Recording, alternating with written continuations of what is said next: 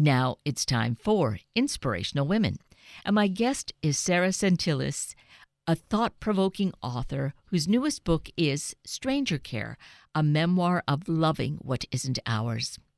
Sarah opens her heart to pour out her story of motherhood and mothering, a journey which involves navigating the foster care system in two states and a list of challenges and growth opportunities that really are special gifts. There are lessons here that we can all learn and use to help in creating a more peaceful and loving world. So let's meet Sarah to discover this now. Sarah Sentilles, good morning and thank you so greatly for being with us today. Good morning, Kate. Thank you so much for talking with me.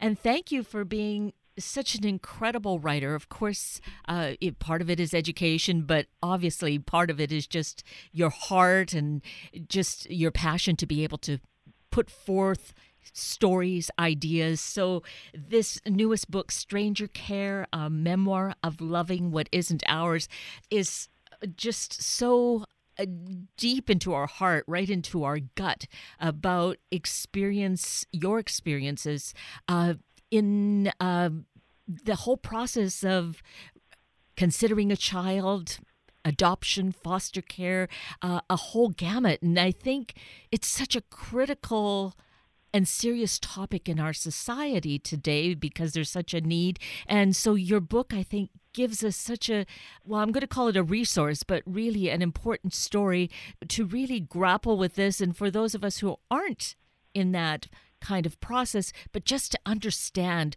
what this world is like. Hmm.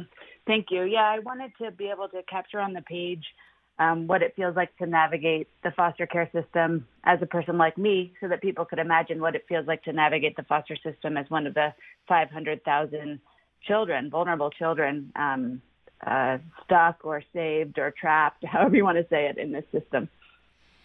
And that's an incredible number to consider. And when we read your book, we, we get to feel what that whole system, and it is a system, and it, it just feels so wonky. And sometimes I just wanted to to shake the system. Like, how can you be like this? You came to it though, not necessarily being aware of that, though, right? Yes, I didn't. Despite the fact that uh, my partner Eric and I are both academics or have academic backgrounds, we did very little research about foster care and what it looks like. Uh, we came to it because um, I was not admitting to myself that being a mother was my deepest longing. You know, I'm a feminist. I, I like to think that I say out loud my desires and my needs um, but I hadn't been speaking this one. And by the time I did, I discovered I was married to someone who um, is an environmentalist, and he didn't want to bring another human being onto the planet. He thought there's so many children in need of homes. Why don't we parent a child who already exists and who needs a safe place to go? So Eric wants to live in a world where we tend the earth and I want to live in a world where we tend one another, where we take care of the stranger and the and the vulnerable. And so foster care became our common ground, the way that we decided we would become parents. And we entered that system thinking that we would offer a child a permanent placement. A lot of um, children in the foster care system are moved from home to home to home to home. So we thought being a family that wanted to give a child a forever home would be a good place to be. Um, and we started the process in Oregon, the certification process, the licensing process we ended up moving to Idaho in the middle of that and had to start all over again and became licensed foster parents in Idaho. So that was really a, a heavy process to, to go through and to not have any training follow you that each state has its own rules so there there's no agreement between states and in fact they can be very different Yes, and that's a great um, spot where there could be reform efforts to kind of um, standardize practices and procedures and trainings and across states. Um, that's that's a real need, I think. So, really, your goal and Eric's goal do fit well together to really care for for the uh, people, for the planet. And I think if we really look at it, it's all so intertwined. So, it, you know, I, th- I think your goals were really quite compatible, right? they were. They were. You know, we we've been married a long time, and we've learned to navigate um, the the different worldviews we have. We have the same worldview up to a point where we both think that um, the world is made, that that humans are responsible for a lot of the situations we find ourselves in. Um, and I and Eric thinks humans won't really change, and I I think we might. Um, and so foster care was this place, excuse me, where we got to really practice um, living out our worldview, um, practice a sense of accountability for people, practice a sense of love, um, practice this idea that that parenting itself is a practice, that it's something that we do uh, for one another. And so, in that way, it was a beautiful, heart expanding experience to become a foster parent. And it also can be a heartbreaking experience in in numerous ways, not the least of which is perhaps just the whole process of of what it takes to to have to go through the paperwork and being certified, which of course is important, but certainly some of that is uh, is pretty wrenching. Yeah, whenever I would complain about how invasive the system was or the the process of becoming licensed, you know, they want to ask you about your sexual history, your work history, your family history, your dating history, just everything. They want to know everything. And and um, whenever I would complain about that to Eric, he would say, "They're trusting us with a child. Don't you want them to be as invasive as possible?" And I, I think that's right.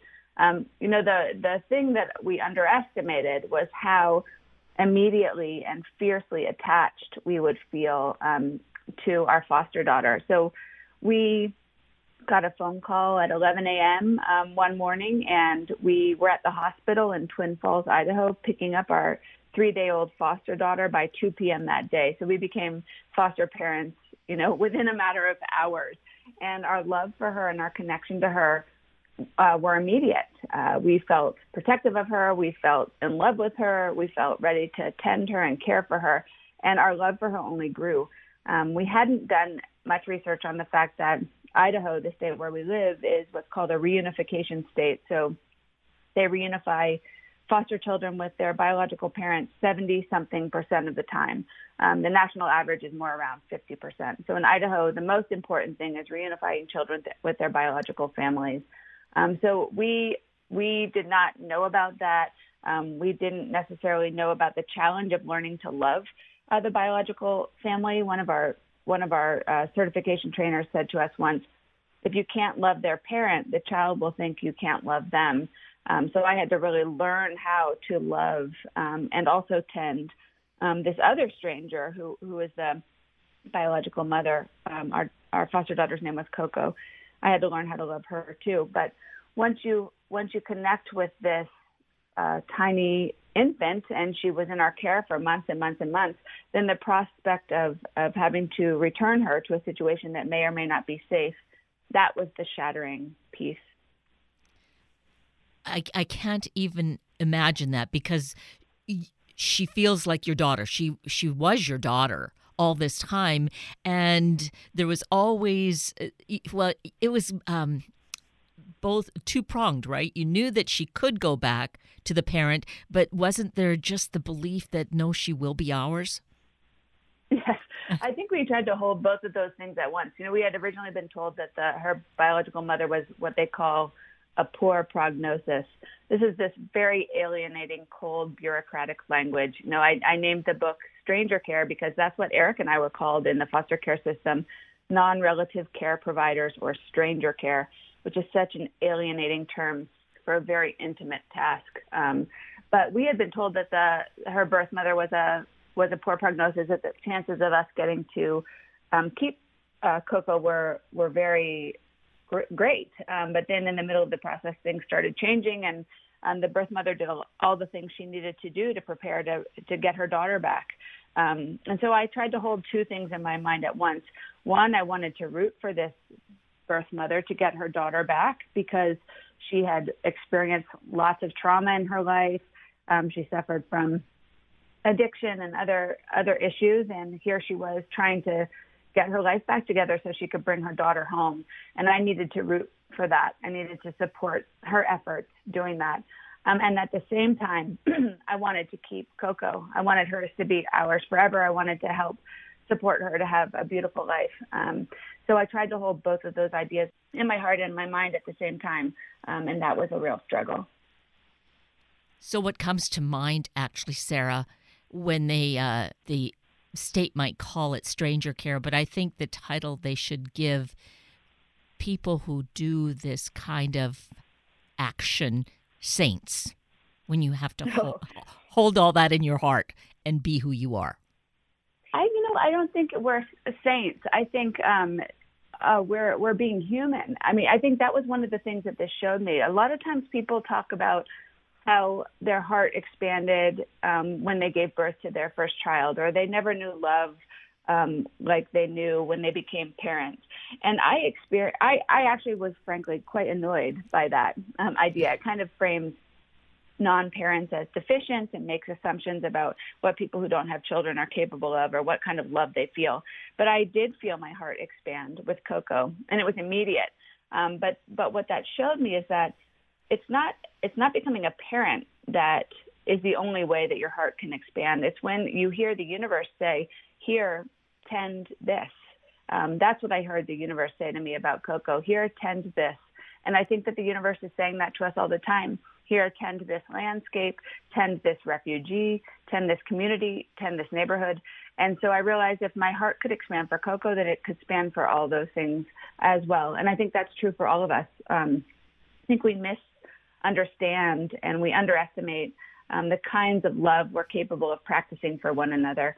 And sometimes our stories about family and who we're responsible for, who we're supposed to tend, get in the way of our ability to see a much broader, um, more expansive um, sense of community and love. And that that's really part of the at the heart of stranger care, which is um, what would we what would the world look like if we, we lived as if we were all related, as if we were all family, um, and that that was the question that was animating this project for me. And I'm sure really that's a question for all time, but it feels like a question for now and yes. a consideration. What how can we make this be who we are today in this place on this planet? Oh, that's perfectly said kate. You know I, I think it's the it's the question that was revealed also by the pandemic. Are we going to be a community that takes care of one another? Are we going to be a community that takes care of the most vulnerable and for me that's the question at the heart of the foster care system too you know like i said in the beginning of our conversation it was a real difficult bureaucracy for me to navigate. I think some of the moments in the book are absurd. you know, they're absurd and in a way funny. But it's, if I'm this overeducated white woman with financial means and I had difficulty navigating it, the people I need to think more about are the children that are trying to navigate this and the birth parents that are trying to navigate that. Um, and they, they need us. They need us to pay attention. They need us to be foster parents. They need us to be CASA volunteers. That's the court appointed special advocate who can become advocates for foster parents. I mean, for foster children. Um, so, so they need more of us to be paying better attention and to be doing more for them.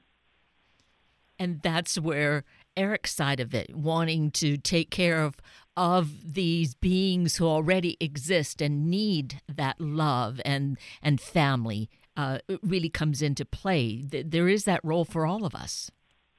Yes, he's he's made me a better person a more responsible and accountable person in in a million different ways and I'm grateful every day that that he's my partner.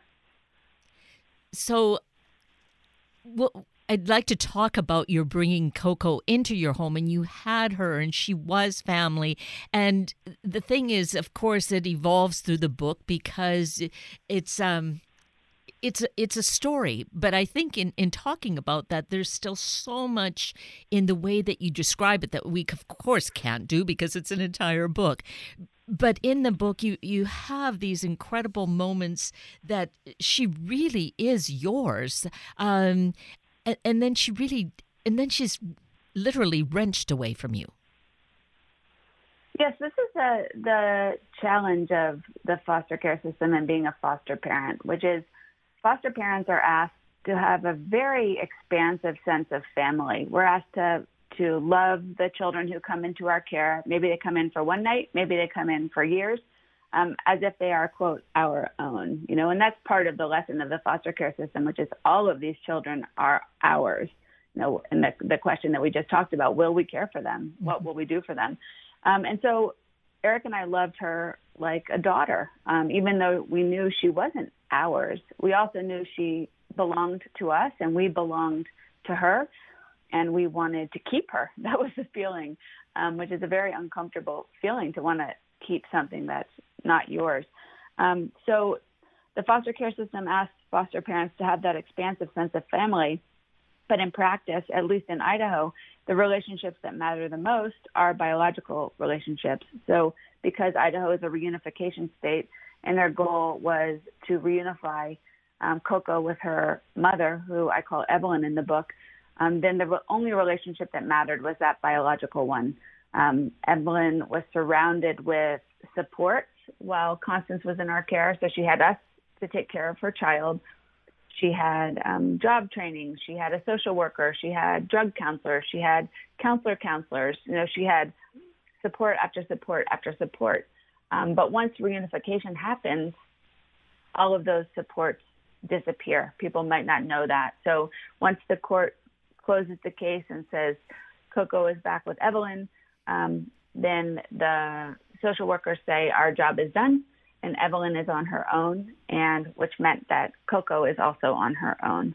Um, so that was very difficult for us because we had been thinking about Coco as our family, but when the case is closed, we're no longer involved. Um, if Evelyn wants to keep in touch with us, she can, but if she doesn't want to, she doesn't have to. So this um, baby girl who we'd known everything about, what she ate, what she liked to do, how she played, you know, what she did when the sun hit her face, um, what walks she loved to go on, then all of a sudden we know nothing. Uh, we don't know where she is, if she's safe, who she's with, what's happening to her. Truly gut wrenching. Very difficult. And I would think that as the parent, Evelyn would want the best for her child. So that's one thing. The second thing is uh, the support that she was needing and hopefully taking good advantage of that the state wouldn't say she still needs this even when maybe more so when the child is back in her care. That's very confusing why you would wrap someone in services when they don't have their child, but then take the services away when they do. Um, I think part of that is is because uh, part of what the foster care system is doing is protecting biological parents' uh, constitutional rights, which is something we want. We don't want states that just come in and take people's children and then stay involved in their lives as long as they want to. You know, um, that there's a long history of racism and um, in the foster care system, and uh, you know, a lot of times once the reason that children end up in the foster care system are because so many of our other systems haven't worked. You know, they end up there because we don't have good mental health uh, care. We don't have good drug rehabilitation programs. Um, there's poverty, there's racism, there's sexism. We don't have pro-family programs. So we're asking people to parent already with a in a very difficult situation. And so all of those things have broken down by the time a child comes into into care. Um, and we don't want to have a state that says, you know, you're poor, so I'm going to take your kid, or you're black, I'm going to take your kid, or you're feminist, I'm going to take your kid. We don't want to be in that kind of situation. At the same time, what would it look like to uh, build a pro family community that supported families all the time, not just when they were in crisis? Um, and that is connected to issues about living wage, um, public housing, you know, all the kinds of things that we know that help people thrive. Yes. Yes, it is complex, and yet in some ways it's also quite simple, but more than we can get into here, but certainly your book, Stranger Care, a memoir of loving what isn't ours, gets us to be thinking about this, all these questions, and grappling with it. And what do we need to be doing, each of us, to really create this more loving, peaceful world? And, you know, taking advantage of this now where we are here to take care of each other. Yes, you know, it's I before um, before Coco came into our lives, I, I wrote a book called Draw Your Weapons, which was about is about how how do we respond to um, images of people in pain, like what's required of us, how how can we help build a better world, and what difference might art and writing make in that in those efforts. And I was giving a lot of talks about a philosopher named Emmanuel Levinas, whose family was killed in the Holocaust, and he dedicated his life to trying to come up with a, a philosophical or ethical system that would make another genocide impossible. And his idea was that um, when you encounter someone who's different than you, um, what he calls the other or the face of the other, and when that other scares you um, or you have difficulty recognizing them as a life or as, as someone valuable, then that difference or that fear should be the sign that you are in the presence of the divine for Levinas. You're in the presence of God.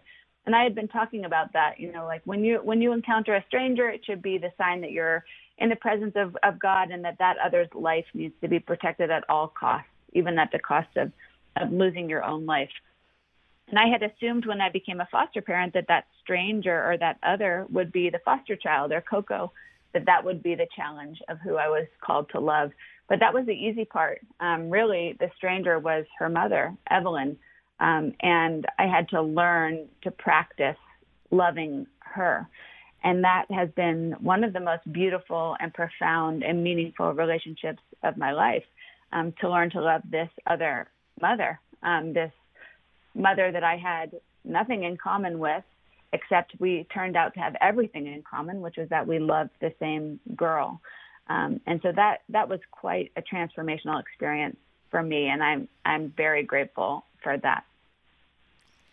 That is so beautiful and so wonderfully stated, Sarah, to view the others, whoever that might be in our life, and to embrace them and what that means for ourselves, for our heart and our soul. And and then you just expand it to everyone else. I mean, we we could getting very lofty, really have peace on earth. we could. I mean, I think that was Levinas's idea, right? Um, and and it was. I loved it. I loved it as an idea, when, and I would talk about it and write about it. But then when I was confronted with this person who I was going to be forced to give my daughter back to, and that was the feeling. Could I love her? Could I support her? It was a lot different in practice than um, than it had been when it was all theoretical. Well, if things are easy, then well, you just kind of passed them off.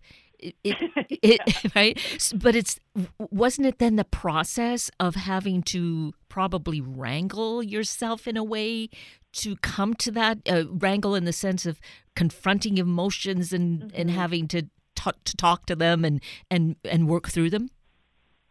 Wrangle is such a perfect way. That's what it was. It was like wrangling. You know i could one day I could do it well, and the next day I, w- I was terrible at it. I did a lot of um, meditation, which really helped me. I did the loving kindness meditation, which is, I think, a Buddhist practice where um, you wish, I would say, may you be safe, be happy, be healthy, live with ease. And you start first with yourself, then with someone you love, then with someone you just see regularly in your daily life but you don't quite know, then somebody that you struggle with or a difficult person in your life, and then it kind of expands out in circles to all beings everywhere. And I, I would do that every single time before I was about to see Evelyn. Um, and when I would do it, she would hug me and smile and laugh at my dumb jokes. I always like to make jokes in really inappropriate times. she would she would laugh at them and we would really connect. If I didn't do it, she would barely look at me. Um, so it really showed me the the power of um, love as a practice, as a meditative practice, as a physical practice, as a um, a way of being in the world that sometimes we get right and sometimes we don't. Oh, that! Thank you for sharing that. That is, you could feel then how tangible it is when you did it and when you didn't. And she was she would have no clue but it was her response. She could really mm-hmm. feel it. Isn't that mm-hmm. incredible? Mm-hmm. wow. It was it was like magic. It was yeah. really weird. It was really strange and and beautiful. You know it was good actually to have something concrete to be able to do in order to prepare to to try to be a vulnerable and loving person with this other vulnerable and loving person um, with this baby girl that we had in common. Yes and then on a tangent, I'm just thinking of that kind of practice. If each of us did that in terms of ourselves each day as we begin the day, how differently our day might go, and again, what we would create. Yes, agreed. And and of course, I do it imperfectly. I'm still filled with rage and feelings of helplessness and anger. Um, but uh, to have these these kind of tools to turn back to or to fall back on can be really useful. And I think we need to keep uh, uh, telling the stories and reminding ourselves because I kind of think that, you know, as long as we're here alive, we're still here to practice these things and try to to get to the point of, you know, close to perfection if we can possibly. I'm so far from that. I'm so far from that. It helps me just I see it as a practice and sometimes I get it right and sometimes I'm way off base yet it's there and and it's good to know how you know to have that experience of saying how how this works and encouraging each other to to incorporate that into our lives so it is part of the book it is part of stranger care a memoir of loving what isn't ours and you know to have written this book and really you're opening your soul to us. You're you're really giving us these details of what goes on, which is important. I feel for us to understand and uh, really then do something about it uh, in in one way or another that fits into our own lives. That that that would be a beautiful thing. That is my hope. That um, it did, even though this is the most shattering experience of my life, it was also the most beautiful and the most um, risky and the most profound. And um, there's opportunities for all of us to tend strangers, you know, whether that's your neighbor, whether that's someone on the other side of the world, whether that's um, immigrants in your community, whether that's fighting against racism, whether that's feeding the hungry. Um, one of the things that almost every religion shares in common is the the idea that we're called to love the stranger and so I think it's important for all of us to ask, you know, what, what does that mean? Who is the stranger to me? And what can I do to help support them so that they might flourish too? Yes, indeed. And the story keeps rolling on. And while Coco is not physically in your life as your child, you still have some connection with her. We do. It's very complicated what's um, happening, and I'm not allowed to say too much. Okay about it, but we do Zoom with her every Thursday morning, which is the most beautiful thing. We, Eric and I wear funny hats. We have like bunny hats and frog hats and jellyfish hats, and um, we've sent her toys, and we have toys so that we can play with the same things at the same time. And it's such a joy-filled, giggly, fun um, 30 minutes. That's what we're um, allowed. We have 30 minutes, and then when the screen goes dark, it's like losing her all over again. Um, mm. Um, but we are fighting for her. You know, it's always been our priority to make sure she's safe, and we're doing everything in our power to try to make sure that that she's safe and loved and well tended. And w- which is wonderful, and, and and we'll we'll pray that that comes to fruition. But and you also have another little bundle of joy in your life. I do. We um, worked with an adoption agency in Idaho uh, called A New Beginning, which is a beautiful, powerful, very ethical nonprofit adoption agency. And um, we matched with a birth mother who is one of the most amazing people I've ever met in my life. And she gave birth on in April, and we brought our son home. And um, we, it's an open adoption, so it's more family, more family, more family. He will always know he's adopted. He'll always know his birth mother and and her family. Um, and it's been just a joy filled, sleep deprived, incredible experience. So we're we're really thrilled uh, to be parents. That is thrilling. I am just so happy for you and Eric and, and everyone the baby and the birth mother and and uh, all of your families you know as they as they grow. So it's oh that is wonderful. The book is wonderful. I so appreciate you. You're doing such great and important work in the world. We should mention your website sarah so people can learn more about you and get information about the book. Great. It's sarahsentilles.com s-a-r-a-h-s-e-n T I L L E S dot com. And I have some writing there. I, I teach some writing workshops. I have interviews with people. So um, please check it out and um, please read Stranger Care. I wrote it as a love letter to Coco. I wrote it to mother her uh, when I'm no longer allowed to. And, um, you know, when it became clear that Coco was going to be reunified my friends brought us children's books. They built a library of children's books for her. They thought, well, if she can't have us as forever parents, she can have these stories that will light her way. And I wrote Stranger Care to also help light her way and to help light the reader's way. It's a sad story, but it's also a story about hope and about the transformational possibilities of love and this idea that if we're all made of the same material, if we all come from the stars, then we're never far from home and we belong here and we belong to each other. Yes, indeed. Amen to all of that. So beautiful, and as are you, Sarah Sentilles, and I so appreciate that you've spent this time with us this morning. Okay, it was all my pleasure. Thank you so much for your time and for your beautiful questions and for all you do to help make a better world. Your um, podcast is very world repairing, and I'm grateful to get to participate. Thank you. That brings us to the end of a very full hour of Inspirational Women with Sarah Sentilles and Sunday Morning Magazine with Robert Beatty. I'm Kate Daniels, your host, and I greatly appreciate your sharing this hour with me and these special guests. For details you might have missed or information you'd like to know, please just send me an email, kated at warm1069.com, and I will get right back to you.